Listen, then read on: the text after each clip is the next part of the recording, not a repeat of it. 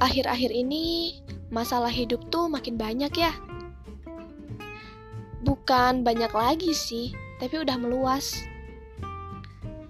Dan berusaha untuk terus tegar juga capek. Belum lagi dunia itu semakin nuntut kita buat jadi orang yang harus ekstra introvert gitu.